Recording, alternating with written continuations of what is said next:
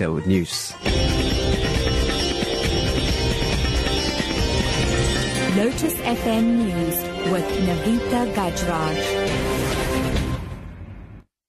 Two o'clock, good afternoon. Police Minister Nathi Nhleko has released the National Annual Crime Statistics, which some say paints a bleak picture for the country. Car hijackings are up by 14.2% and truck hijackings by 29.1%. However, cash in transit robberies are down by 17.9% and bank robberies by 19%. Meanwhile, DA member of the Police Committee, Dianne Kohler Barnard, has expressed shock about the increase in murders, saying this can only happen in a country that is at war with itself. The murder figures, as given, as horrific as they are, um, frankly, this this number, uh, it, it's 17,805, is a number I would expect from a country at war. Um, and please answer those and speak also to the sexual offences. It's wonderful that it's down by 5.4%, but I fear this may reflect the increased distrust in the SAPS by our citizens.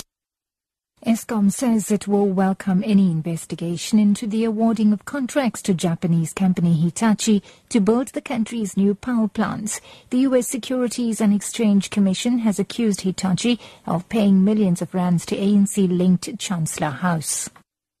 The payments allegedly relate to Eskom contracts to build boilers at the Medupi and Kusile power plants.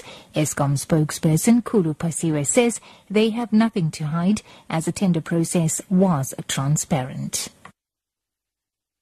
In other news now, both examinations and application processes have been disrupted at the University of South Africa in Pretoria as students protested against changes of examination venues and the new acceptance fee.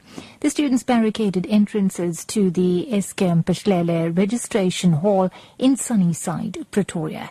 The protesting students say changing examination venues is tantamount to excluding some students from participating in the exams.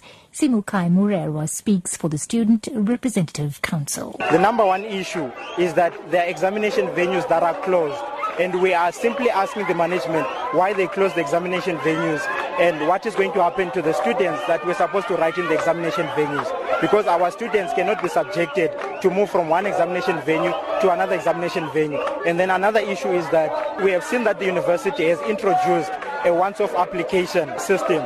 We are actually saying to the management that this once-off application system is not going to be okay for other students. And wrapping up, South Africa's national regulator for compulsory specifications has confirmed that it's investigating Volkswagen's local business.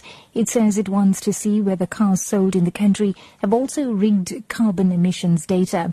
Volkswagen, the world's biggest car maker, has admitted using software known as a defeat device to ensure that it passed US testing for nitrogen oxides.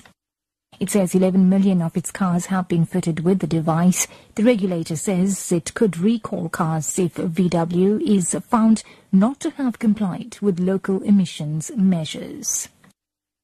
That's news at two-year top story this hour. Police Minister Nathi Nhleko has released the National Annual Crime Statistics, which some say paints a bleak picture for the country. For Lotus FM News, I'm Navita Gajraj. I'll be back in an hour.